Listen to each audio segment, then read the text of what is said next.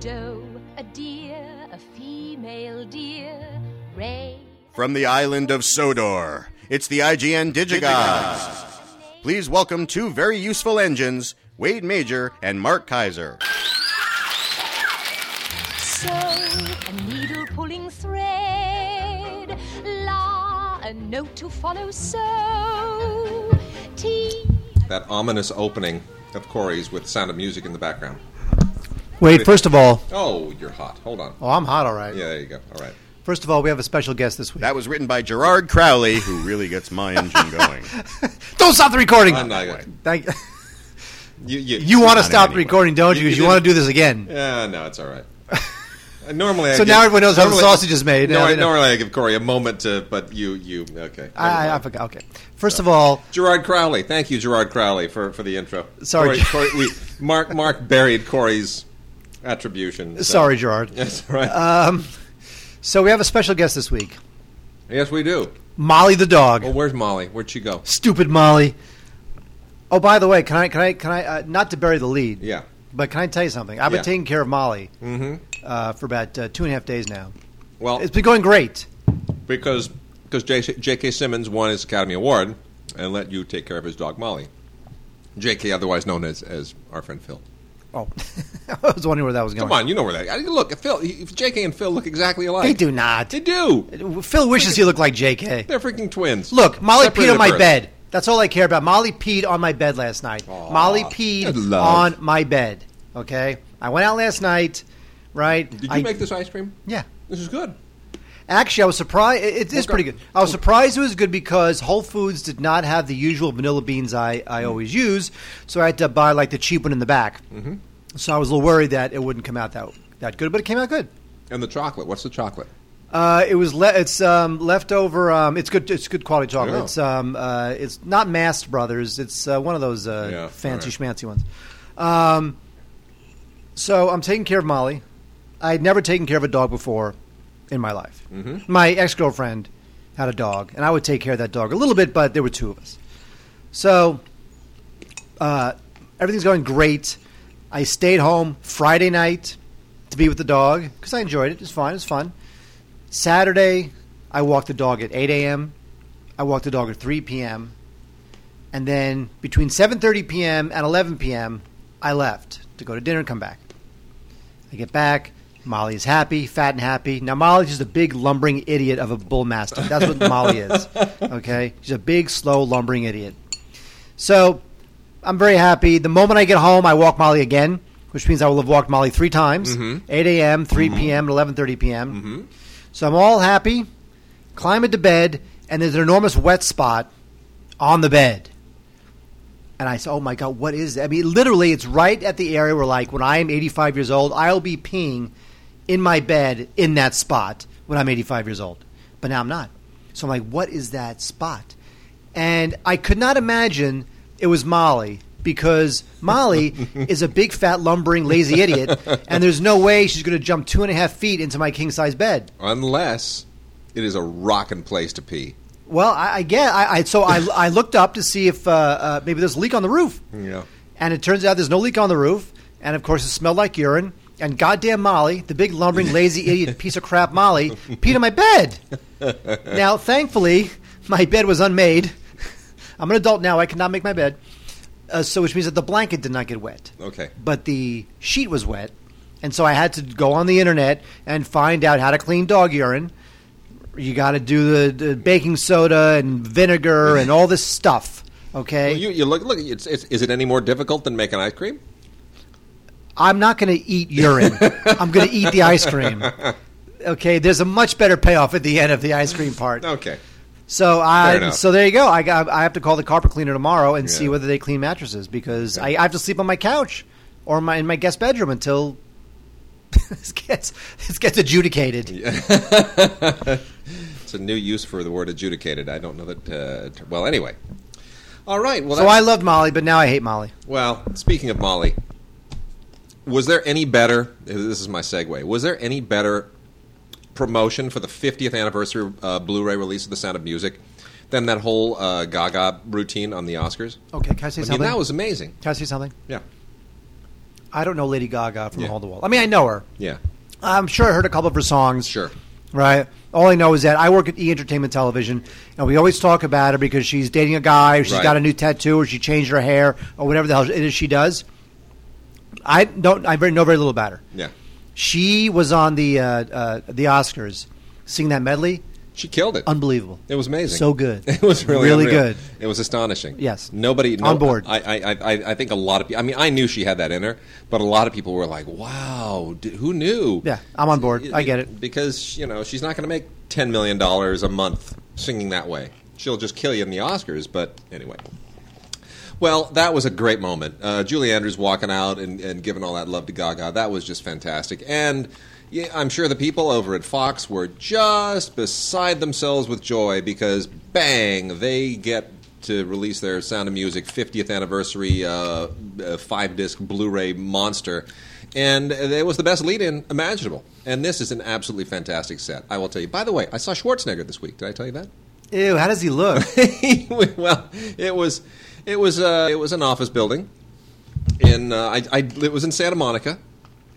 he, he lives in. Um, He lives in the Palisades. In the Palisades. Yeah, he lives in the Palisades. So this was in Santa Monica, and uh, it was funny because I was looking for parking space. I was picking up Christy, and I was looking for a parking space, and I was going around the block and around the block. I had and I had you know our daughter in the car with me, and uh, the, and I'm just looking for a parking space. And I keep every time I go around.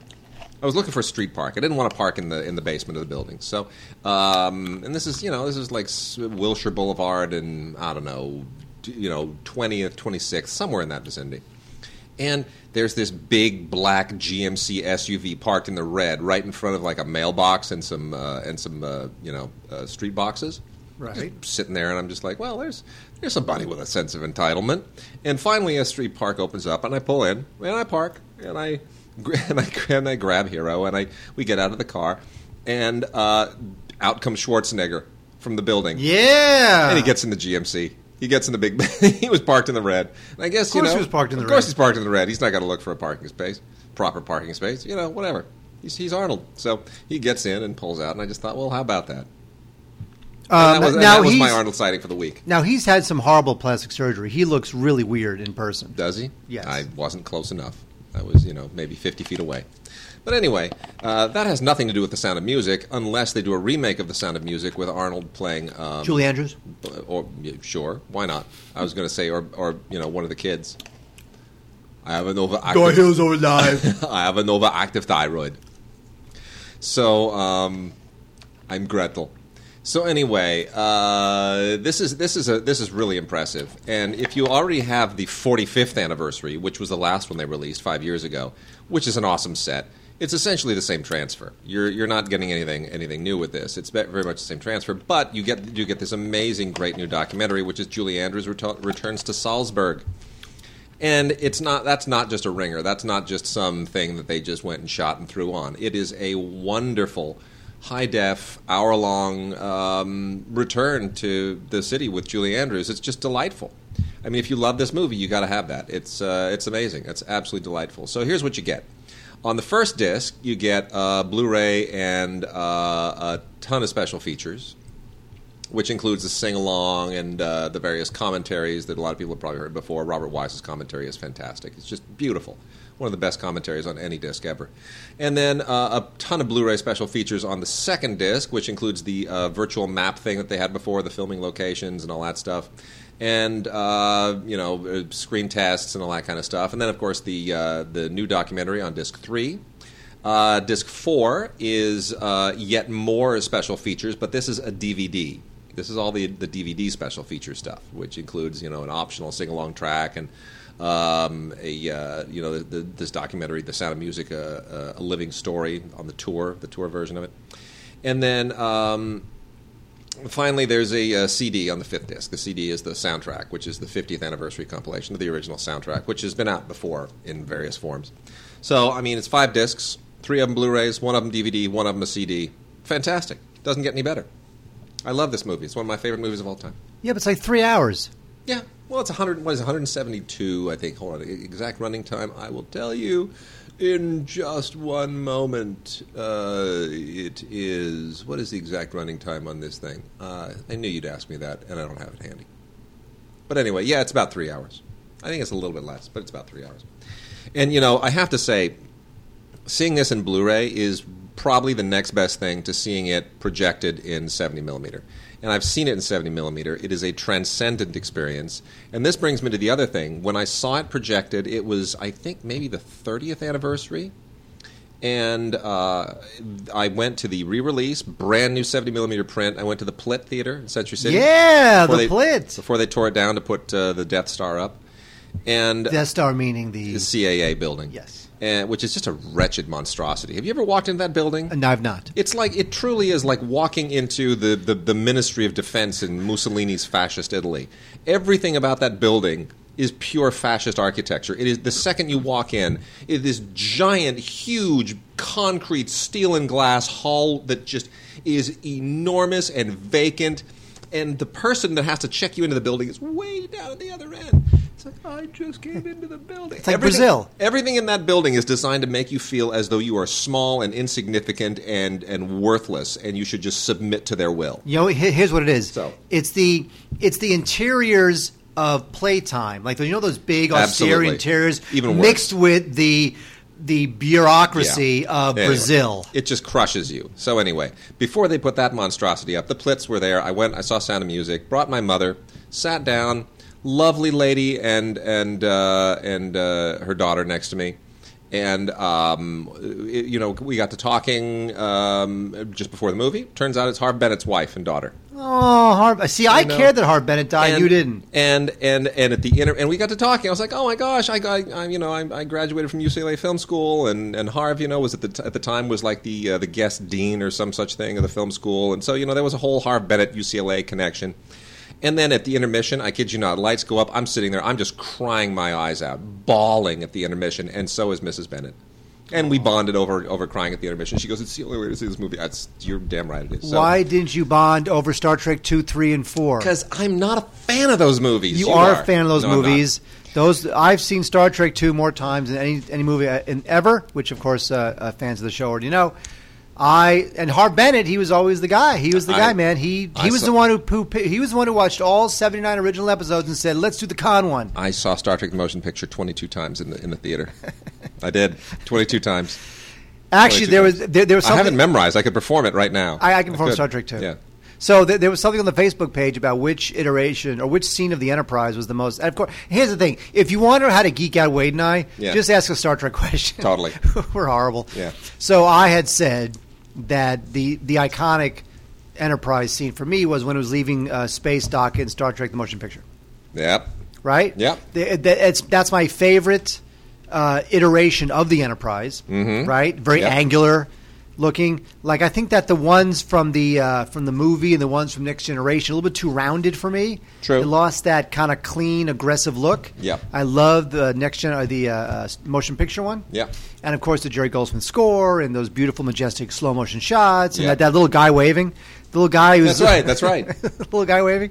Yeah, so just, I remember years. Okay, we've talked about nothing so Yeah, far. I. I remember years ago, and I think about this often. Whenever I, whenever I enter like a like a uh, like a supermarket, I always think of this moment years ago when Wade and I were walking into some place with automatic sliding doors, like a uh, like a supermarket. Yep. Right. So. we were about to walk into this supermarket. I don't know if it was a supermarket, but it was the same type of thing. And the sliding doors start to close.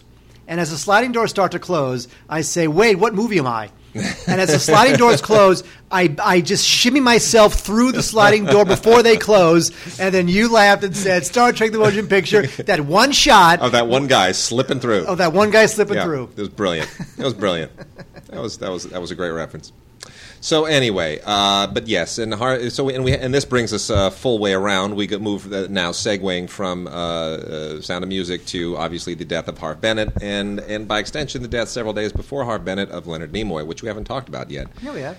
Uh, did we talk about Leonard? Nimoy? yes, we did. Well, all right, so, Sucker! so Don't make me talk about it again. It's too sad. Okay. It is sad. I miss him already. Never met him, but I miss him. So now we're going to go from Leonard Nimoy to uh, DreamWorks Penguins of Madagascar. I'm going to tell you, I hate the Madagascar films. I really do. I think they're stupid. I just think they're pointless and loud and obnoxious and stupid. And I, and I don't like uh, I don't like Chris Rock's voice, and I don't like I don't like anything about him. Um, but I like the penguins, and I used to, and everyone used to always say with that first Madagascar movie, "Geez, why did they? Why don't they make a movie with the penguins? Because the penguins are so much funnier than any, anybody else." So the best thing about this movie, I just sit here waiting for the penguins to show up again, and they did a penguin short, and now they've done the uh, feature film of the penguins, Penguins of Madagascar. And uh, it was a little bit of a disappointment, I got to say. It it turns out the Penguins don't really sustain a feature film quite as well as I think we all thought or had hoped, but it's not bad. Can I say something? Yeah, By the way, can I sit this way? If, if I sit if I sit this far from the mic, can you? you're hear fine. Me? I can totally hear you. All right, good. You're good. Otherwise, I have to lean in for the whole No, show. I know, it's all okay. right. So DreamWorks they have a new animated film coming out. Yes. It's called Home. Oh my gosh, It's called the, Home. the, the, the ET slash uh, Lilo and Stitch knockoff. Wait, it's called Home. I know. Is that the most generic, nothing title? Home. How about just called Steve? Just called Place. it's called Place. Drawing. The Uh, the. It's called The. remember, remember that band from the 80s, The The? oh, that was the best. Ah, that was the greatest that was name great. ever. Good idea. Anyway, okay. So anyway, so DreamWorks Animation, which of course this is too businessy, they're they're starting to uh, screw the pooch. Oh yeah, they're they're they're they're fraying at the edges. That's yes, they They are really are. because they, they they they depend on stuff like uh, the Penguin series. Look, the problem is, the DreamWorks Animation would be fine if they weren't corporate. If they didn't have corporate expectations of stock price, then they would just make animated movies cost effectively that can be well marketed that will that people will enjoy, and they'll make money. But it's not enough to be profitable. You have to like the stock price got to keep going up, up, up, up, up, up. Right? It's it's it needs to be acquired. Somebody's if you're going to be that company, then they need to become some other or, or they need to go private or they need to go private. Someone because if they just- get bought, they'll just Yeah. get bought. They'll get bought by somebody else with the same expectation. Nah, but then it becomes part of a larger machine, you know. With, with the same expectation. Same, uh, yeah, but then, but at least then it's Go not private. at risk of going bankrupt. Go you know, then you, you have more ways to You know what? An- the, the money. animated animation needs a like an old. This they're not this way anymore. Animation needs like a Lionsgate or a Summit. Yeah, true. right? Totally. Now, obviously, Lionsgate Summit, they're not they're not independent anymore, but necessarily totally as like they were ten years ago. But animation needs a Lionsgate or a Summit. They make cool movies their way. That's it. So, Penguins of Madagascar, uh, Blu-ray, DVD, and digital HD combo set, uh, which comes with a couple of these cool little two poppin' penguins. Look at the toys, Mark. You like those? No. My, my daughter's going to really love No. those. She loves penguins. She likes elephants and giraffes more, uh, and camels And Peppa for some Pig. strange Does she reason. like and Peppa Pig? She loves Peppa Pig. But uh, yeah, but she'll enjoy the penguins. Uh, these are those you know little poppin' penguins. You know those things that you wind up and they go zzz, and they talk, and they walk and they like move and do whatever they're supposed to do. That's what these are. They're they're just yeah they'll be cute. She'll she won't know what to do with them, uh, even though it's for ages three and up. She, Uh, wait, I'm ages three and up. like, well, I'll leave them with you. So you get uh, obviously the movie in high def here, and uh, a bunch of you know cute little uh, little extra things like the like a guide to becoming an elite agent because the whole thing is like a spy spoof, right? Um, you got to get uh, the uh, do the penguin shake with Twitch. Del- no, no, we, we had all these DVDs yeah, to that's talk right. about. So anyway, who cares? anyway, anyway, so it's it's cute, and you get the little toy penguins, and uh, it's it's it's adequate. Uh, Wade, um, here's a film that kind of um, slipped under the radar. This is a film called Son of a Gun, and it uh, it was directed by this um, Australian guy, Julius Avery, and it stars Ewan McGregor and uh, Brenton Thwaites, one of the cooler names that are out there. And I have to say, I was a little bit surprised. Uh, this thing kind of no one really thought much about it, or didn't really get much of a push. It's gritty. It's pretty stylish. Uh, you know, it's got it's it's a it's a genre film. It's a typical, you know, it's a prison drama, and there's some like you know escape escape escape stuff, and you know caper stuff, and you know it's cool. Ewan McGregor plays this this thief who's mentoring the this teenage inmate while in the slammer, and uh, and they they um, uh, they designed this heist. And I got to say, I was very surprised. I thought it was pretty cool. I mean, I'm Ewan's, not, Ewan's yeah. been making interesting choices lately. He's not like the man that he was for a while, and he may be again, but he, he keeps making some really interesting choices. Uh, yeah, I totally get it. Um, so you know, it's funny because I mean, obviously out of Australia now, there's a lot of interesting filmmakers coming out. David Michôd. Yeah, oh, I right. love David Michôd. Um, Such a nice guy. So it's cool that uh, it's funny. Like you, do you remember how like uh, um, you know, uh, two uh, uh, two weeks, uh, uh, three months, two weeks, uh, four days, nine Four, three, seconds. two. Yeah, that was the, that was like the uh, the Yeah. birth of uh, you know, the birth of the The- the- the- the Romanian Romanian thing, the Romanian New Wave deal, Now yeah. it's like the Australian New Wave. Yeah, You've got Well, David Michôd. Again, it's a second, the second round for the Australians. that is true. Yeah. Uh, the days of Peter Weir are long gone. Yeah. Um, but it's good, and I got to say, Son of a Gun is a cool little movie. I think you, it's a totally good, surprise, decent Saturday night uh, rental. All right, so they also, uh, you know, we have this ongoing uh, kind of feud with Marvel because Marvel will not actually send out retail product to anybody. Which, by the way, they, they are known industry wide. It's not like They're us. the biggest industry cheapskates. wide. No, they're the biggest cheapskates in the world. They won't advertise for their Oscar nominees, and they they, they, they won't do jack. Their movies make billions of dollars, and then they uh, they throw crackers at everybody. So, um, Guardians of the Galaxy, we got on their standard generic, uh, horrible generic Blu-ray disc. So, obviously, no 3D version of this. Um, but we can we can certainly evaluate what they sent us, which is as close to final as we're likely to get. Which is uh, a movie that I frankly admit I thoroughly enjoyed. It's busy as hell. It's just manic, manic and mania, and it just it's in your face. And it's a it, you know James Gunn just directed the daylights out of this thing. This is a guy who was doing nothing but trauma stuff for the longest time. They finally handed him a really big toy box, and he just went completely delirious with it. Well, he he got it off the strength of Super, Yeah. which was a kind of a flaw, but an interesting take on the superhero genre. Yeah. And uh, you know this is the this is the movie that proves that Marvel they just have the Midas touch, man. If if, if any Mar now now If now there were a Marvel film that was going to tank, this was going to be it. now of course it's going to be ta- Ant Man. with, with, with a with a talking uh, raccoon Exactly. and you know characters that don't have an established uh, profile in, in right. popular culture. It, you know, actor. I mean, there's no big star anchoring this thing. Uh, Gunn was something of an unproven director, at least with this budget level. I mean, Sure. everything about this was like. This is the one that's going to tank. That's no, right. this is going to be their their uh, you know uh, John Carter. And right? not only was this it- is going to be their battleship. It was a- Man, not, not only was it a phenomenon, it's terrific. It's terrific. It, it- I mean, it spins off into God knows what the hell happens at the Yeah. end. The last twenty minutes are more CGI crap, but uh, it's it, you know it's fun, it's witty, it feels it feels a little bit more. Um, Feels a little bit edgier than the normal than the normal Marvel film. It, Yep. it, you know what it is. The good thing about it is that it charts its own little corner of the universe. It does. It doesn't feel like the Avenger films. It doesn't feel like the Iron Man films, the Thor films. It ha- it charts out its own little, a little bit more out there uh, uh, course, and I really liked it a lot. Well, uh, deleted scenes, gag reel, featurettes, all the usual stuff. Uh, even a little uh, peek at Age of Ultron, which I think is going to be pretty cool, probably. But uh, the James Gunn commentary is great. James. James Gunn is a wonderful guy. He's a, he's a, he's sharp. He's uh, you know he's he's an interesting guy. I'm taking he really it. is. It's just a screener. You don't want it. Sure, I do. I'm going to show it to my daughter. Let her experience. You are not. You know, you know So- what, uh, when I, I when I thought this movie's going to make it is, is when he does that scene where he, he gives the, the, the authorities the middle finger. Yeah. he does that middle finger gag. Yeah. Like okay, just gonna it. just gonna try something uh, Yeah, a little bit. PG thirteen ish, Why and not? you know that's all right. They you know what it is. It's a very calculated and successful pushing of the envelope. I agree completely. Yes, so we are on board with Guardians of the Galaxy. Yes, we are. We are not Totally on on board with Night at the Museum because these things just won't go away. And uh, Ben Stiller, who I have to say, uh, Ben Stiller, he's just you know what. He, he has not changed in like 25 years. He looks, he looks exactly the same. But- he has not grown as an actor or a performer. And the fact that they're doing a new Zoolander movie is not a good sign. Oh, Zoolander's funny. 14 years after the fact, he is not Zoolander anymore. I know. Okay. Well, And but here's the thing. He, he he he needs a hit. Owen Wilson needs a hit.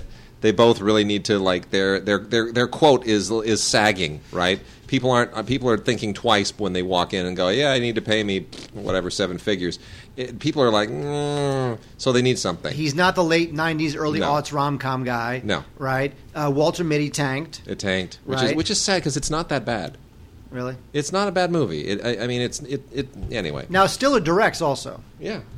And he's not bad. No. I mean, he's fine, but he can't open a movie like he did, No. unless he's in a franchise piece like uh, Night at the Museum, Secret of the Tomb, which um, I have to admit uh, I, I, I skimmed through because it's just I, I- mean, really, am I going to sit through this? No. Um, Robin Williams in one of his final performances is in this. Uh, so yeah, you know what? It's it's for the kids. You know what? If you want to throw something on with the kids in the room, and uh, you you know uh, you can check your phone while they're watching it. You know you can do worse than Night at the Museum, but it's just really just it's just pale, and it just feels like a copy upon a copy upon a copy. And uh, I just wish this uh, franchise would go away. I concur. Uh, you know what should be a franchise uh, is Low Down. This would be an amazing. If they could do like Low Down two and three and four, I think this would be amazing. But they won't because there's really no more to the story. Low Down is a uh, an oscilloscope release, and this should have. This is one of these movies you're like, why wasn't this in the awards mix? Why didn't this become a thing? I, you know, oscilloscope. Somebody really needs to help oscilloscope figure out how to make films eligible for awards. To, to get them to promote these things because they, they missed the boat on this. Um, the uh, this is basically uh, set in the 1970s, as were several movies you know that we had. We had uh, the P.T. Anderson film, and we had the uh, J.C. Chandor film. Those both were really great evocations of the 70s, and this one is too. Um, it stars John Hawkes and Elle Fanning, and it's based on the true story of uh, jazz musician Joe Albany, who is this amazing, phenomenal jazz musician, but he's also a uh, just crippled by heroin addiction. And uh, it's the story of his relationship with his daughter. Kind of like you, Wade. Exactly. by heroin Oh, addiction. it's so true. Uh, you It's a know, hell of a drug, Wade. It, it's it, it really is. And and I got to tell you, I don't like I don't like the quality of your spoons or your or your stove. I, it just doesn't. Stop pretending like you know what it is to. to doesn't I've seen I've I've You've seen, seen the movies? I've seen the movies. By the way. Um, the the uh, the, uh, the uh, Jean Dujardin uh, French Connection movie. Oh, is it the, good? The Connection. No, I haven't seen it yet. I heard it's good. I hear it's It got- fantastic. Got good write-ups. I hear it's is it, wait, fantastic. is it screening? Uh, there, there are screenings uh, that are coming up, and I think they're going to send me a, a screener link for it. Have you gotten? So I'll let the- you know. Have you gotten the screening invite? Uh, no, Because I haven't gotten it either. no. Because you know, I've seen uh, the trailer. I'm dying to see. Trades it. like it. It's, Oh. it's basically the it's basically the French flip And- side to the yes, French Connection. Yeah, it's just looks. And it's real- no, it's it got- Dujardin, man. It's Dujardin. But I've never seen. But yeah, yes. Oh, by the way, no, I, I was just about to announce something that I'm not at liberty to announce yet. So never mind. You're gay. No, thank by you. the way, would be fine. Uh, I know. Nothing wrong with that, right? nothing wrong. Anyway, so uh, this is directed by Jeff Preiss, who's very talented and uh, who contributes to the commentary along with uh, composer Ohad Talmor and film critic Ed Halter. And uh, i this also has an excerpt from uh, his daughter's memoir and an in- interview with his daughter and Flea, of all people. Even a featurette. So, Low Down from Oscilloscope, a good indie from last year that you should check out because John John Hawkes, man, that guy just brings it. He's He's just great. He's so. But you know what? Here's the thing, though. Uh, you- you're thinking, what does John Hawkes do? Like, wh- can he play? Like, could you? Could John Hawkes make half a million dollars for uh, ten days of work in like Independence Day two, playing like the general who says shoot him down? No, but you know who could? You think he could? The What? the actress who played his uh, his niece in the movie that uh, brought them both to prominence. That would be Winter's Bone. Which brings me to Jennifer Oh, Lawrence. That's terrible. You like that segue? Not really. Even The Winter's Bone, John Hoxie, Jennifer Lawrence segue. Come on, give it up. You know, the porn version is called Winter's Boner. I, I am so ashamed of this show right now. I've never been more ashamed of us. Okay, uh, Hunger Games Mockingjay Part 1, which continues this ridiculous tradition now that started with the Harry Potter films of once we get down to the final chapter, we have to turn it into two movies. So trilogies can no longer be trilogies. They now become four films. Quadrilogies. Yeah. So, however many parts there are to the story, there will always be one extra part as you extend the finale for the sake of just trying to juice the audience for a little bit more. And- and- it's a horrible thing. They every- did that with Twilight. They're doing it with this. They're going to do everyone it with. says the same thing. They all say that the first one is just a table setter. Yeah. You know, just a money grabbing table That's setter all for the is. last one, which That's is you know, is. the one where all the big special effects It's ridiculous. It's absurd. But anyway, that said, I, I'm I'm liking this series more now. I really am. Because hate Francis it. Lawrence, you were, you were surprised that Francis Lawrence is bringing it. I'll tell you, Francis Lawrence totally brought it with the second film. Not that Gary Ross is a bad director. Gary Ross is a terrific director, and I'm really looking forward to the, to the Civil War thing that he's doing with uh, with Matthew McConaughey. Sounds fantastic. Really sounds great. Um, but Gary Ross is too slick of a director, too kind of arty of a director for, for the Hunger Games. The first film, he had no schedule and no budget, and you could tell that it's rushed and it's all handheld camera, and it's the whole you know game concept that just it, it, I never really got behind. It's like a cheap version of uh, the Running Man. It's just it's lame.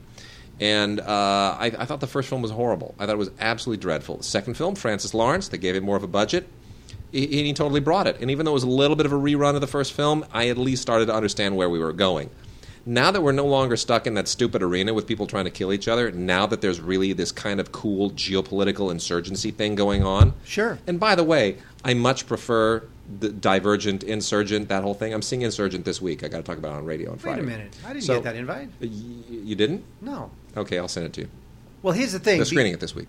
They are. Yeah, By the way, not that I'm going to see it. And, and, and double. By I the prefer that. That that I prefer that storyline bit more. Really? But uh, yeah, because there's more mystery to it. it, it- every, you, you- you're, you're, you're, at least with Divergent, you're like, how did the world get to this place? Because there's this big mystery. Like they don't tell you how this happened. Is are there other cities? What happened with Armageddon? It's all a big big mystery. You know, why are some people divergent? There, there, there's much more mystery with this. We just like Donald Sutherland is a dictator and he's just he's oppressing everyone and and you know Elizabeth Banks wears a weird wig and and and screw you. Have you and, seen and the, this girl, uh, and she's a Mockingjay, and she shoots arrows, and now she's going to be the new Luke Skywalker. have you seen the uh, the the? Uh, the She's the chosen one. The Last Man on Earth, the Fox sitcom. Why, why would? How is? How are they going to sustain that? How does that sustain? well, there, there'll be more people. He'll meet more people. And, No, he won't. He's the last man on earth. No, he's not. You, you can't sustain that concept. He's not. He's not going to be the last man on Earth for the seven seasons. well, that's apparently the idea.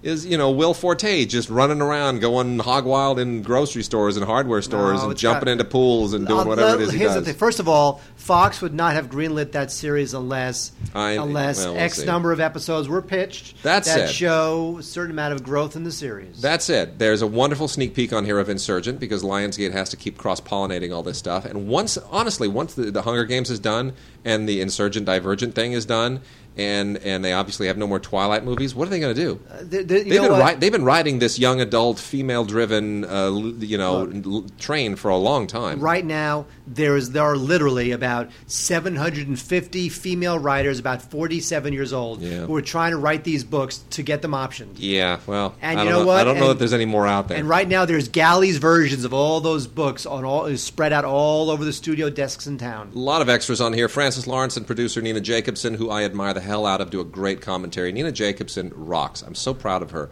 She got screwed by Disney when they fired her. You remember this whole thing, right? She was the one who was like, "We're giving M Night Shyamalan too too too long of a leash," and they're like, well, "He's M Night Shyamalan." They fired her. And of course, his movie tanked, and his movies have been tanking ever since, and his career's in the toilet. Um, and she was the only creative exec in Hollywood who had any kind of guts about how to deal with talent and when to rein them in and when to give them, you know, more leash. She knew it. She should be running a studio. They cut her loose, and she's like, "Fine, I'll go do my own thing." Hunger Games. She nailed it. Nina Jacobson, well done. You rock. Love you.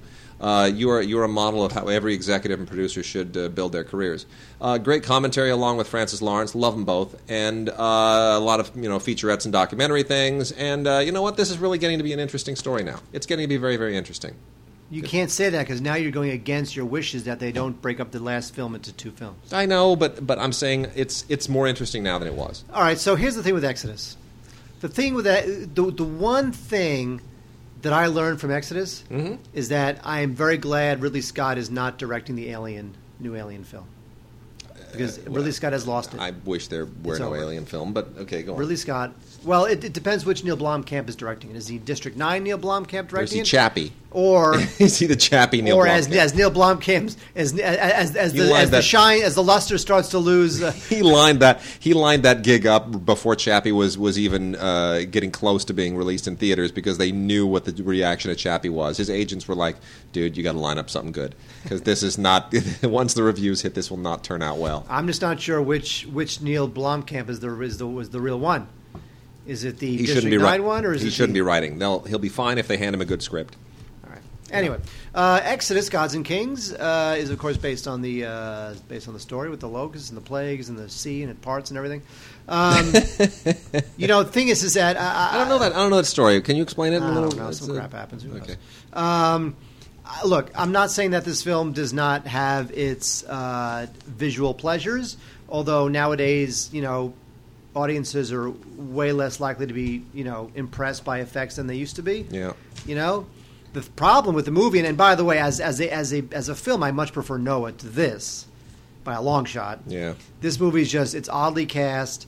It's a little bit silly. You know, I, I just think this was not satisfying at all. And, and and I'm not a fan of the original Ten Commandments by any means, but it's still one of the most successful films ever made, for a reason. I don't know what that reason is, but i i i for a reason. Yeah, it's just uh, I, I just think, think that, that this thing's a total misfire. You're much better off renting the original Ten Commandments and then Noah, and then you'll get a sense of how Hollywood has treated biblical epics in the past and in the present, at least respectfully. I'm not saying Exodus is not a respectful retelling. I'm saying that the fact that it's a biblical tale is almost immaterial. They just love the fact that it was it had a high concept cast and a lot of special effects possibilities. And as somebody who is not religious at all, you do expect if it's the story of Exodus, you know, you expect it to be a serious story, you know, Yeah. and not just something silly and campy and, and, and badly cast and uh, a little bit soulless. And that's kind of what Exodus is. Well, another movie that kind of got the shaft at the uh, the in awards season is uh, The Last of Robin Hood, which is not great, but um, it should it, it deserved better. Uh, it really did. Uh, Last of Robin Hood is uh, on Blu-ray and DVD. We only got the uh, DVD of it for some un- strange, peculiar reason. But uh, Last of Robin Hood is stars Kevin Kline as an aging uh, Errol Flynn who decides to, uh, you know, take up with this young starlet, in this case played by Dakota Fanning, sister, obviously, older sister of Elle, who we mentioned earlier, uh, who is this young starlet named Beverly Aadland, and her mom is uh, uh, played by Susan Sarandon, who's just, you know, that typical showbiz mom who wants to just ride her daughter to, you know, the ends of the earth and really exploit the fame. And it's an interesting story, um, nicely put together. I, it's not a perfect film by any means. It, it should have been better, could have been better.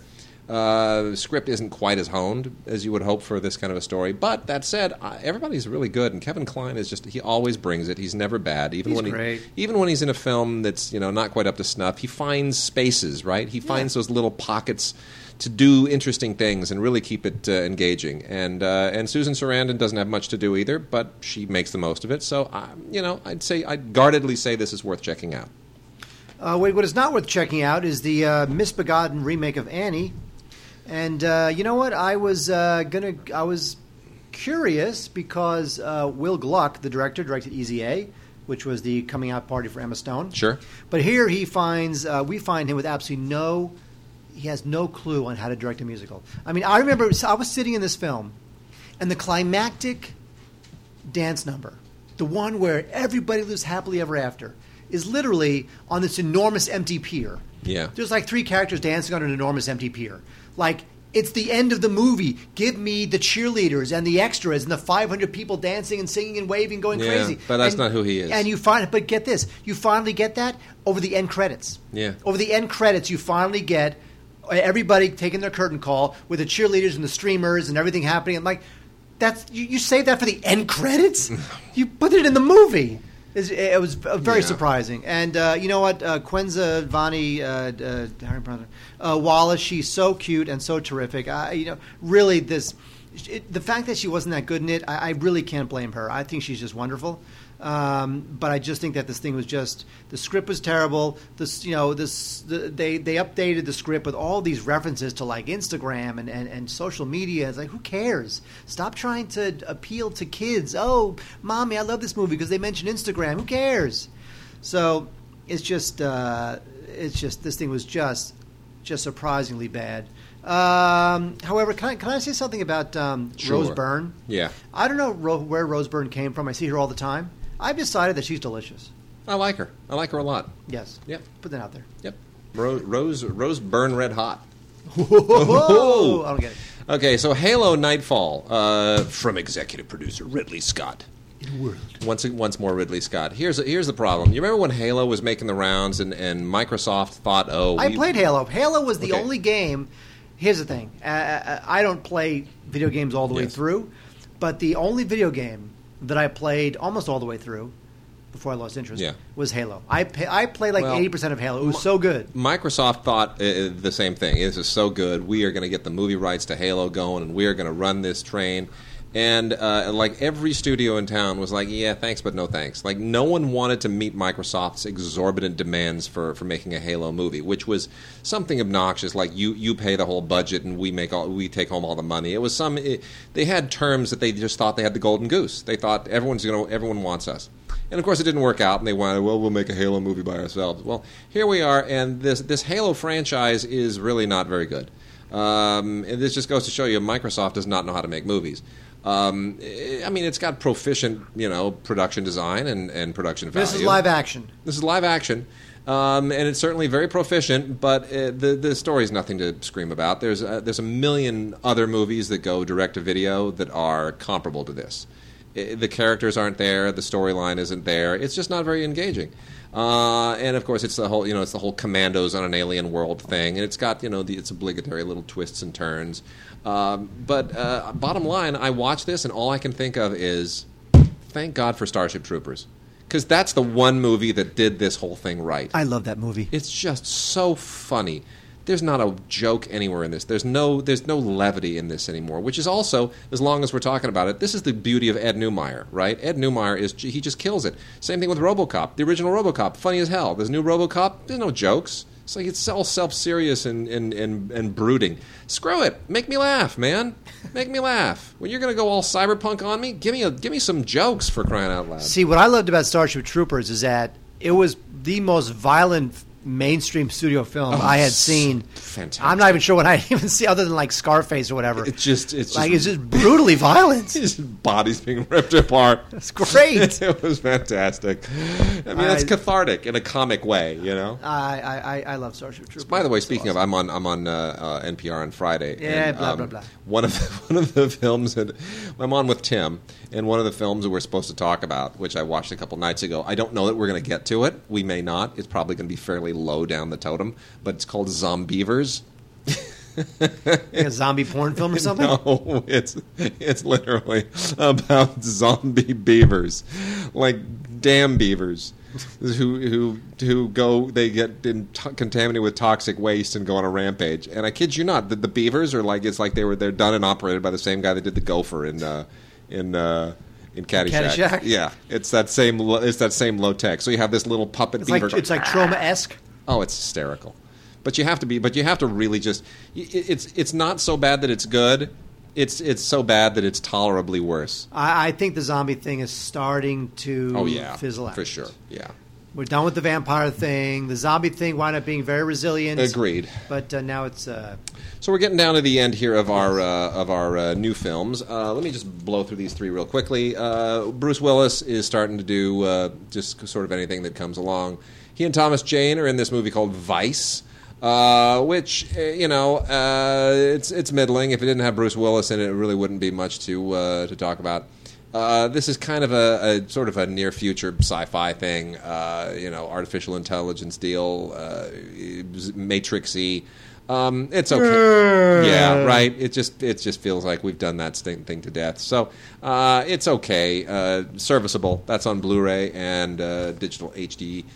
Uh, you know the the uh, the the, digi- the digital copy thing on it. Uh, then we also have Pioneer, which is uh, this is not bad actually. This is from Magnolia. This is on Blu-ray. Uh, some really great underwater stuff in this thing. Uh, an okay cast. Uh, you know, not brilliant or anything. This takes place in the early 1980s, and uh, this has to do with the um, you know the when there was like an oil boom in the North Sea, and uh, it's it, it's it's the whole you know it's about a diver who's just determined to uh, you know prove that he can go as deep as possible in that uh, horrible miserable part of the ocean, and uh, it's uh, it's got great underwater stuff. I mean, as as far as plot, it you know leaves a little bit to be desired, but uh, you know Eric Skjoldbjærg, who directed it, is going to probably have a pretty decent career, I think. So uh, he'll make the jump from Scandinavian films to Hollywood films, and he'll make a few things. So I'm sure somebody will pay attention to him. And then um, stop Pepper Palmer. Peppa stop, Pig? Stop Pepper Palmer. Peppa Pig. This is uh, from Level 33, and uh, it's a it's a it's a you know it's an okay low budget indie with kind of a cute little fish out of water concept to it. It's basically about the only three black guys in Utah. I don't know if there's only three, probably a couple hundred, but not a lot for sure. But anyway, that's the that's the concept here, and uh, it's it's cute, and uh, you know they uh, they they're having a good time until hey, the only black woman in Utah has now moved into town fill in the blanks. It's cute. Uh, you know, as as far as a, a kind of somewhat gently subversive romantic comedy with a fish out of water element to it, it uh, it kind of goes where where you think it's going to go, but it's still it's okay for what little they had to work with. They did a decent job.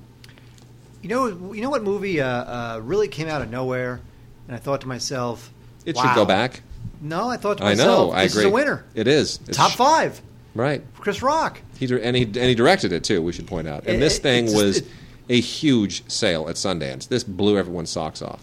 Well, it, it was it, you know what it was so it was so candid and Yeah. funny and reflexive and smart and hilarious and accomplished. You know, it's his third feature by far his best. Yeah. And uh, I, this thing just took everybody by surprise in terms of how good it was. You know what's funny? It's almost it's almost too smart and too good because you figure Yeah. if it's Chris Rock, it's gonna be crazy, wacky, hilarious, hijinks, and it'll be the, the, the black guy, and it'll be the white cop, and it'll be crazy. Uh, that's not what top five is. No. It's what I liked about it so much is that it you can tell it comes from him. It's it sort of captures that life in the celebrity fast lane thing, but it's never self pitying. Oh, poor celebrities, they have it so hard. You just get a sense of this is what his life is, this character's life, and by extension, Chris Rock's life and many other celebrities' lives are like. And that's okay. Yeah. And so it's got a great cast. It's with uh, Rosario Dawson also is in it. Um, Cedric the Entertainer, Tracy Morgan is in it, Kevin Hart um, is in it, uh, Whoopi Goldberg, Gabrielle Union. It's got a great cast. The thing is just just terrific. It uh, there's a huge bidding war at Toronto on this thing, and uh, you know the funny That's thing right. It was Toronto, not Sundance. It was Toronto where it sold, but it was it was it was a huge sale. It was a huge sale, and it, it, it deserved it. Yeah. Even it's funny. It was a huge sale, even though I, I never really saw the financial upside of the film. It, but still, it's a terrific film, and a film that really deserves to be rented and seen. Top five. I agree. All right, uh, Mark, we're going to get to television in a second. I got a whole bunch of uh, uh, library titles here, classic titles. I'm going to kind of fly through these as fast as I can. Uh, Criterion Blu ray of Ride the Pink Horse, uh, which is a uh, film directed by Robert Montgomery, the, the actor, who, not known really as a, as a you know, filmmaker, but he made a great film here that gets the Criterion treatment from uh, Criterion treatment from 1947, a really really cool crime noir uh, from a, nor- a novel by Dorothy B. Hughes, who's who I had never heard of. Johnny B. Good. Uh, no, Dorothy B. Hughes. Dorothy B. Hughes. What? Johnny B. Good. I don't know what you're talking about. Dorothy B. Hughes. Yeah, I get it. I get it. But I'm, I'm trying Johnny to I'm B. trying to shoot you down. Good. Trying to shoot you down. I'm shooting myself down. Anyway, uh, yeah. self-inflicted wound on that one. takes place in New Mexico, and uh, this is a guy who's trying to uh, get. He's a you know former uh, GI, tries to get revenge on a uh, on a on a gangster, uh, and uh, you get all the usual noir twists and turns that come thereafter. The New Mexico uh, uh, backdrop at a time when they chose it because they wanted it to be the backdrop, not because they got film tax credits there. Uh, works out really really nicely. And great supporting uh, performances, a fantastic script by Ben Hecht, and some, uh, you know, some some really, really, really nice little uh, little extras. Not a lot, just kind of a you know a few little things, the usual uh, essay and that kind of stuff. But uh, really, really great. Blu-ray of Ride the Pink Horse, fantastic. Now wait, here's the thing. If you if you're saying to yourself, "Who's Ben Hecht? What did he write?" Whoa! Everything. He wrote The front, the front page is the one that everyone always points to as kind of his crowning achievement. But I mean, everything else is it's just Gone with the Wind. His Girl Friday. his girl Friday. But you know, the front page. is Wuthering sort of- Heights. Totally. It's just it's it's classic after classic after classic. Notorious. Yep. So here's what else we've got. We also have Troop Beverly Hills with Shelley Long. Oh my goodness! What happened? To, I'm, you know what? I'm going to do a Wikipedia. I'm going to do a Shelley Google image. Long. ser- I'm going to do a Google image search right now on Shelley Long. Shelley- what happened to her? This this also has ultraviolet for those who want to be watching this on their iPad. But Shelley Long, it's so sad. She did Outrageous Fortune with Bette Midler right after she was segueing into movies out of coming out of Cheers. This was her And- play for like you know. I'm going to top line a movie Man, and carry it myself. she wanted to be she wanted to be the new Goldie Hawn, and it just never worked out for her. She just made one bomb after another. Outrageous Fortune was was good, but she just one bomb after another. 65 years old. Oh, Shelley. Uh, Tom Cruise in Jack Reacher has been out before, but because it's a Paramount release, it is now out again through Warner Brothers because Warner Brothers now controls the Paramount catalog after about six months, and so they're re-releasing Jack Reacher, which I think is probably a good idea because it's a good film. By the way, uh, uh, Shelley Long. David Oyelowo was in it. He's awesome. I like him. Um, Shelley Long was recently interviewed on grandparents.com. That's good. I'm thrilled. Uh, also out from Sony, uh, never out before. This is newly mastered in 4K and put out on beautiful Blu-ray. Is My Girl with uh, Macaulay Culkin and Anna Chlumsky. Anna Chlumsky. Anna Chlumsky's like got a. She's like a doctorate or a lawyer or something. She's got like a whole career doing something Damn important. right. She made it over the wall. That's She what we did. say. She made it over the wall. And Macaulay Culkin is is still trying to get an acting career. Uh, Wait, so Shelley Long was on Modern Family? I, I, I Didn't- I'm just I'm I'm, didn't, I'm didn't reading. realize that. And Dan Aykroyd and Jamie Lee Curtis are in this, of course, and it's uh, this is still a lovely film. I, uh, I, I, of course, am not a Macaulay Culkin fan. I particularly was not a fan of him at this point in time, but Anna Chlumsky is irresistible. And uh, Howard Zieff hadn't really done anything even remotely this good at any other point in his career, but it's really lovely, great James Newton Howard music, and one of the few films uh, that Brian Grazer has made uh, independent of Ron Howard that actually works. Uh, as a producer, he usually needs Ron Howard desperately to direct his stuff, but he, he and Zieff work uh, really nicely here. And Anna Chlumsky, she's the best. It's on Blu ray, my girl. Uh, we talked last week, uh, or maybe it was last week. I think we talked about uh, Kirk Honeycutt's book on John Hughes, mm-hmm. and uh, he's ru- he's making the rounds. He, he's on Facebook. He's got pictures of him doing book signings left and right. It's fantastic. So proud of him. And the Breakfast Club 30th anniversary edition is coinciding with that, and that is out now on a Blu-ray digital HD combo set, which includes obviously uh, the obligatory ultraviolet. Uh, this has a trivia track and Don't need it. oh, I've- I've got fantastic. 12 part documentary Uh, you know what? The the Breakfast Club D, uh, Blu-ray I have is just fine. and a commentary by uh, Anthony Michael Hall and Judd Nelson. It's a great movie. Uh, Breakfast Club, still one of the seminal films of our youth. Not a seminal film of our youth is 52 Pickup, uh, which is John Frankenheimer. No, it's good. You like 52 Pickup? It's got a great chase scene. And what else? That's it. That's all it the whole reason. Look, the whole reason this movie was made. my gosh. The whole reason this movie was made is because what's his name, who uh, who produced um, French Connection? No, no, that's not true. Wait, who, wait. Actually, I'm thinking of the wrong movie. Are- are Oh, I'm thinking of the Seven Ups. No, wait. You- the Which se- is the, movie? Seven, the Seven Ups was the was the was the uh, uh, the was Roy Scheider's follow up. It was his attempt to go independent from. Are you thinking? Are you thinking of the chase scene in the Seven Ups where the car goes under the truck? That's the Seven Ups. yes, that was no, that was produced by the same guy who produced. Uh, uh, French Connection, Just 'cause I was- I and he wanted to he wanted to outdo th- the French Connection. Yeah, that's right. That was stupid. Okay. You threw me. Don't for a stop second. recording. Threw me for a second. Don't I'm stop like, recording. 52 pickup. There's no chase scene. in 52 No, this movie sucks. I was trying. I was trying to remember the chase scene. Seven Ups, Fifty Two Okay. Pickup, same thing. All right, whatever. John Frankenheimer directed this, who also directed French Connection 2. So there's a bit of a connection here. A French Connection. A French connection. anyway, this was a uh, this was a, uh, a Cannon film. Uh, Golan Globus did this uh, with John Frankenheimer trying to sort of you know maintain. He's trying to be the man still. 1986. Not really. Uh, based on a novel by Elmore Leonard, but you know Roy Scheider and Ann-Margret just can't quite do it. It just doesn't. Uh, I don't know. It, it just it just I can't take Ann-Margret seriously. Like nothing. Like, like you know what? This film, if this film had been made in, in 1968, it had been made like you know, uh, 14 years earlier, or, or nearly, or 18 years earlier. It, it would have been a better movie. But for some reason, in the mid 80s, Frankenheimer is too old, and uh, Roy Scheider is kind of losing it. Ann-Margret's too old, and everybody's too old, and nobody can kind of inject this material with anything. You know, it just doesn't. It's, not, it's just not. You know what it is? There, there- there's something about those '80s, like like Carolco type, you know, Mercury Rising, '52 pickup, that whole era of, of like you know Yeah. thrillers. They just became so generic. Well, I'm gonna I'm gonna roll quickly now through the rest of these Kino things because we got a bunch of TV we got to pile through here real quickly before the show ends. Uh, Kino Lorber and their uh, their UA uh, through is part of their Scorpion releasing line. Um, which you know, Scorpion releases a lot of uh, licensed product through Kino Lorber as well. So uh, they've released Hester Street, which was written and directed by Joan Micklin Silver It's when nice she was movie. when she was a big thing, and then she. Pr- promptly became a nothing. It's the strangest thing in the world. Didn't you think that she was going to be like the first big female director of the Like new Oscar, era? yeah, like Oscar. She, Like, she uh, win an like- Oscar someday doing it- something. yeah, as opposed to like Amy Heckerling, who would just do comedies, but be popular, but do comedies. I mean, this is '75. I This is the mid '70s when there were no women making movies. It That's wasn't right. until the '80s till you suddenly had you know Amy Heckerling and and uh, you know Penny Marshall, and there were a whole. I mean, there were a ton of them in the in the set in the '80s, but.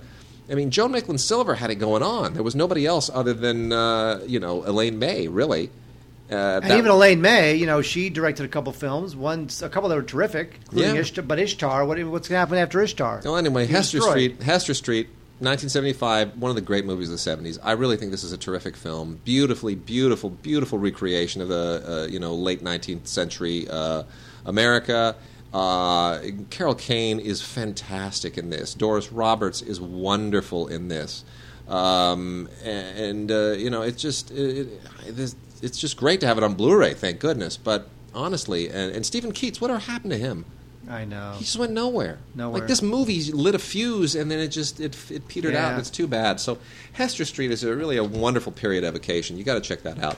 And then uh, from the uh, 20th Century Fox MGM line of these Kino Lorber studio releases, here's what else we got: The uh, Russians are coming. The Russians are coming, which is hysterical. Theodore Bikel as the as the Russian is just great. Carl Reiner, Alan Arkin. Jonathan Winters. I mean, this this is just a truly wonderful, hysterical film and uh, profoundly funny, wonderfully directed by Norman Jewison. Uh, a real classic. You got to check that out. That's on Blu-ray. Uh, Fist with Sylvester Stallone. And uh, co-starring our good friend Melinda Dillon, who I have to call this week actually, uh, is, is- this is this is maybe the most honest thing that uh, Joe Eszterhas ever wrote and maybe the honest, most honest performance that Sylvester Stallone ever gave, because it's a real movie. It's two and a half hours long, uh, and it is a great look at uh, a big chunk of Union history, uh, and that that really no other movie I don't think has has treated quite as as honestly and aggressively. Great supporting performances: Peter Boyle, Rod Steiger. Um, uh, Kevin Conway, uh, really, just I, I think Fist is a really underrated film. I agree. Totally Yeah. agree. Yep. Good stuff. Uh, River's Fine. Edge, River's Edge, the movie that uh, gave us Keanu Reeves and scared the daylights out of us with Crispin Glover. That is out now. Tim Hunter never really did much with his career after this uh, either. Dennis Hopper does a, a, a nice uh, kind of uh, has a nice appearance in this. Uh, Crispin Glover is still terrifying in this movie. It scares the daylights out of me. Neal Jimenez, who wrote it, would go on to do the uh, the water. It was a water dance, right?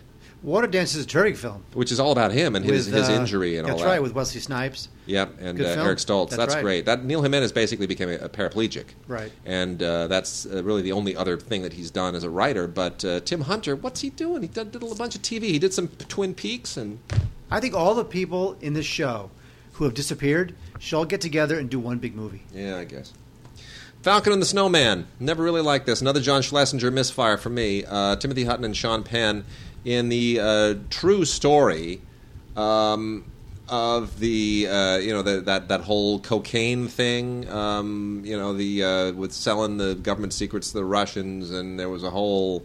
It, was- you know, it was like it was like the drug. You may, I, I don't even know how to get explain this in the thirty seconds that I've got, but you, you know, it was a This is a terrific film. Falcon and You the like Snowman. this? Yes. Man, this- had, had that great uh, David Bowie theme song. Anyway, there's a whole. It's all. it's it's like drugs and espionage. Bottom line, right? It's all drugs and espionage. And sh- yes, Sean Penn with that fake nose is, is good. Yes. but I You didn't like it? I, I thought it was very just- atmospheric. Yeah, it didn't work for me. This didn't work is for me.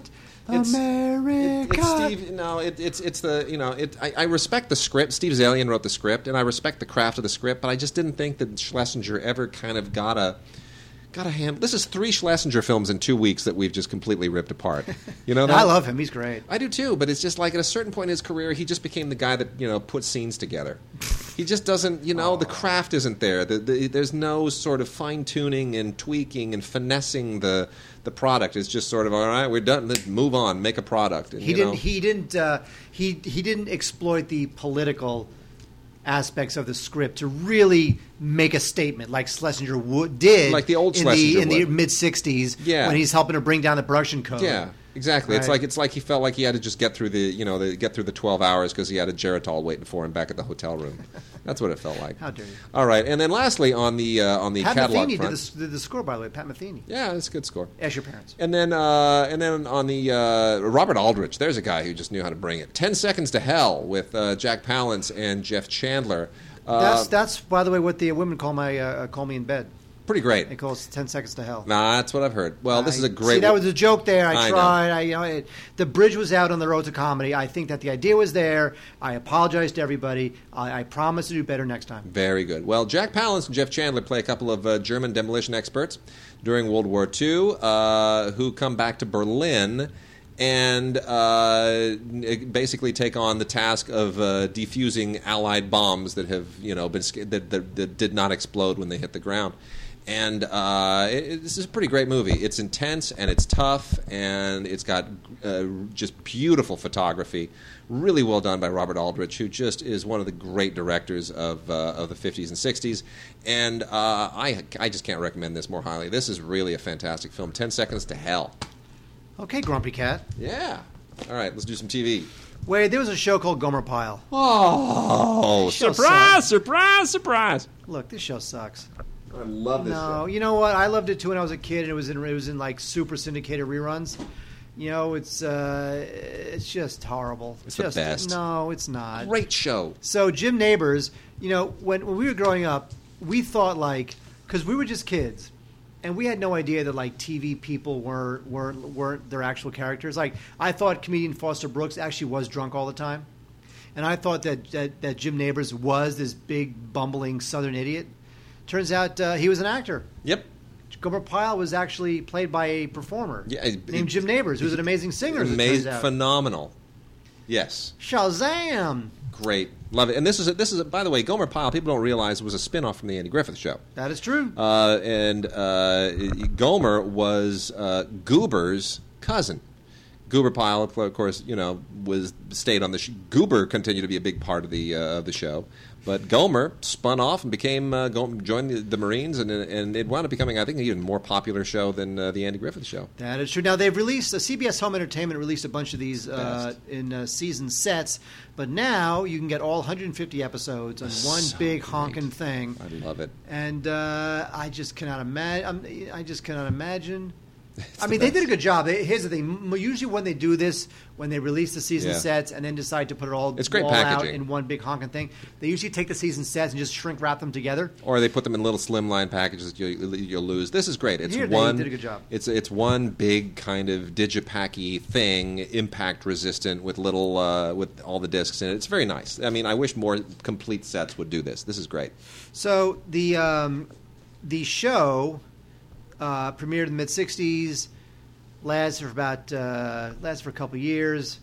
Uh, they cranked out about 150 of them, and uh, it was terrible. A But of, a lot of ex- lot of extras. but here. like on thing, David though. Frost, they got Jim Nabors on David Frost. That's one of the extras. It's but great. don't forget Sheldon Leonard was the producer of the show. So Yes. if you like Sheldon Leonard shows like Gilligan's Island and other shows like that from the era, you may like Gomer Pyle. I, I just find it it doesn't hold up at all. It's really you know at this point in 2015 it's for kids.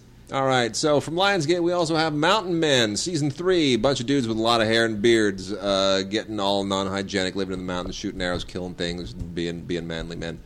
I, I, whatever. This is for a certain kind of person, and that person ain't me. That's all I can tell you. I, I, I see this, and I just want to go indoors and, and have a nice hot meal. Uh, wait, we have um, the Red Skelton show. Now, This was a uh, funny show when it was on. Yeah. Now, Red Skelton, if you do not know who he is, he was The a, uh, original uh, Jim Carrey. he was, Kind you know, he started. He, yeah, he started in vaudeville. He played nightclubs, casinos. He was one of those guys, those comics who really worked the system back in the in the fifties and sixties, and then uh, of course in the seventies. Um, and he had this thing called the Red Skelton Hour. That was his show. That was in the um, in the early sixties. And now we have um, the Red Skelton show on uh, DVD. It's got the best of the early years of Red Skelton. It's got the lost episodes of the Red Skelton show and the best of the Red Skelton show. So one of those. This is my, this might be your grandparents, quite frankly. Um, but a lot of it is funny. You know what? He had a persona. He was uh, he used to dress up as a clown a lot, like kind of like this hobo clown. That was one of his personas. Hobo Kelly? I like that show, too. No, you, you know, Never mind. Exactly. Uh, he was great. He was very funny. He, you know, he was definitely popular for the time. You know, you'd see him on a lot of these um, those celebrity roasts, those being uh, those um, Dean Martin Mhm. celebrity roasts. Mhm. So Red Skelton definitely had a moment. He was definitely a guy who earned who earned our respect back in the day. And uh, yeah, so the Red Skelton show available on DVD.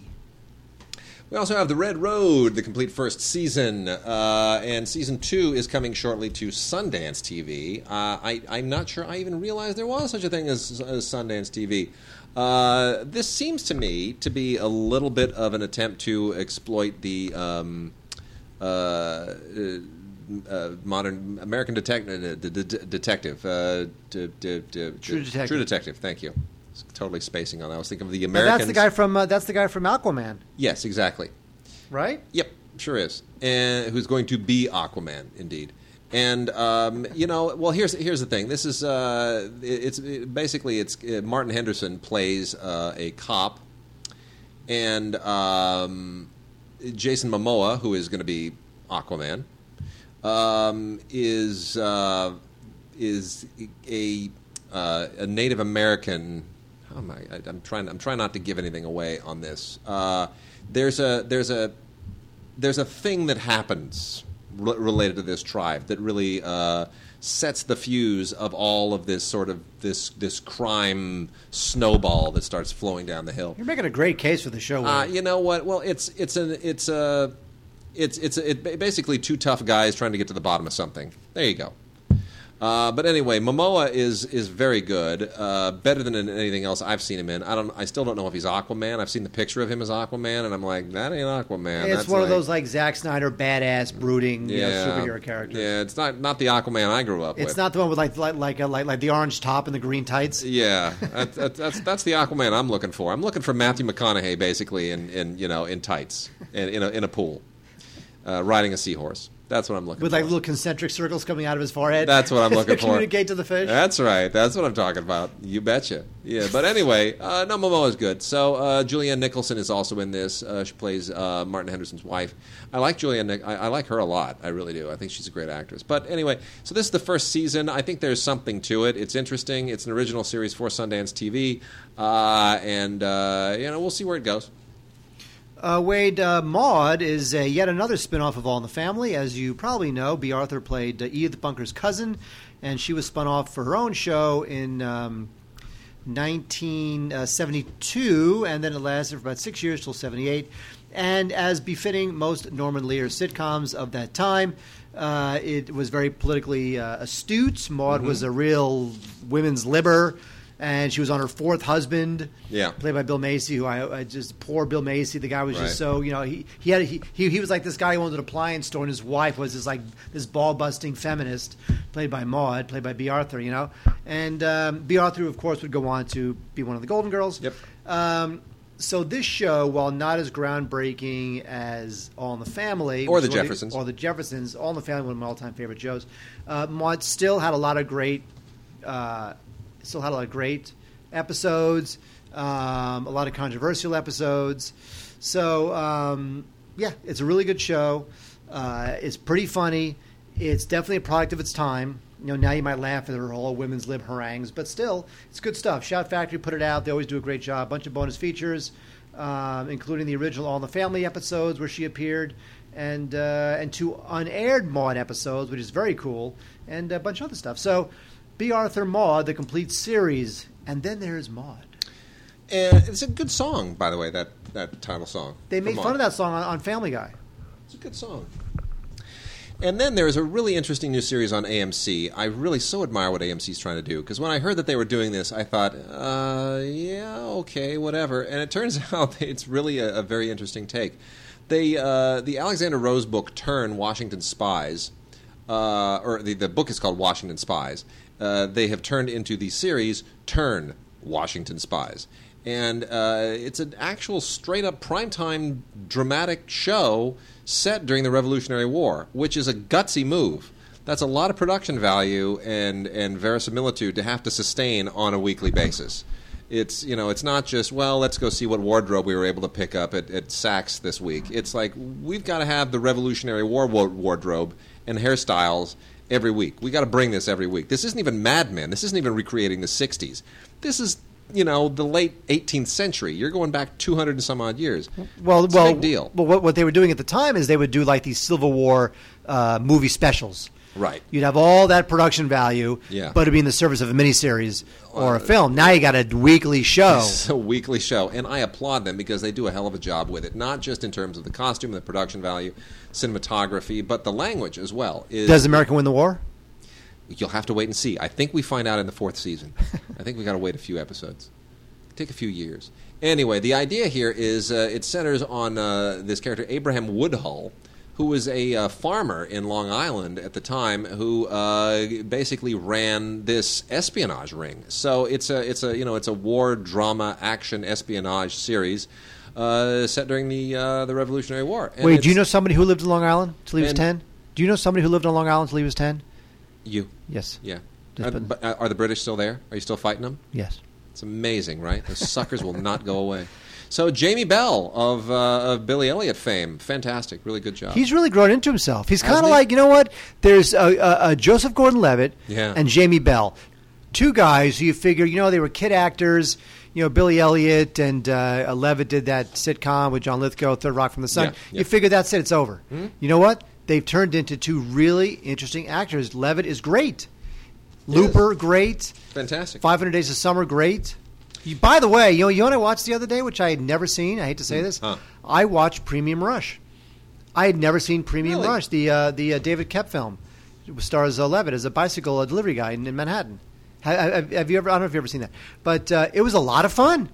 Well, It was just a really cool blast. You know what? It's it's it's it's one of those movies I like to call stupid movie made by smart people. So they know exactly what they're doing and they bring it. It's interesting you mentioned that because uh, this movie opening this week called Tracers, which uh, stars uh, Taylor, uh, what's his name? Swift. No, uh, Schilling. no, uh, the guy from the Twilight movies uh, that dated uh, Taylor Lautner. Taylor Lautner. Thank you. Oh, God. Got to talk about this on Friday too. So it's uh, he's basically a, uh, a guy who's a bike messenger, but then he becomes like a parkour bandit. You know I'll that guy. He's that guy. He, he, he. You know what kills me? He does his own stunts. I will say that physically, he's incredibly impressive in this movie. So what? I'll save it for Friday. You know what kills me about these movies? Like these, you get these movies where, all these uh, like Twilight. You know, Taylor Lautner and Rob Pattinson and Kristen Stewart and all the you know Hunger Games. You got that short kid, whatever his name is. He plays opposite Jennifer Lawrence. He's terrible. Yeah. Um, and they all think they're going to be the greatest thing in the world. They're like they're 18 years old, they're 21 years old, they're 22. Their agents tell them they're going to be fantastic, and then, and you know what? And they all believe it. And instead of doing good work, like Kristen Stewart's doing, Yeah. Or even Rob Pattinson, right? Kristen, Kristen Stewart was just won an, a Caesar Yeah, Award. yeah. it's unbelievable. and, and Rob Pattinson doing a Cron- Cronenberg film, Yeah. those guys are going to last. The Taylor Lautners of the world, who No. you know, who was the one? I think he was the one who starred in the uh, that John Singleton piece of crap. Yeah, uh, it's- uh, it's uh, something like that, Right? yeah. He, he he finds that he's a he's a he's, he was adopted. Oh, that thing. Yeah, yeah, yeah. I mean, yeah, come yeah. on, man. Go do good work with good directors. That's it. I'll give you some more good work from the era real quickly before I let Mark uh, take us into the apocalypse to wrap things out. At WKRP in Cincinnati, over the our, our uh, holiday episode, we of course talked about the complete uh, season release of the amazing WKRP, and I had that I had that interview with Assad Kalada. Well, now they're releasing the Pina colada. Thank you. Now they now they have they're releasing the individual season episodes, and seasons one and two are now out.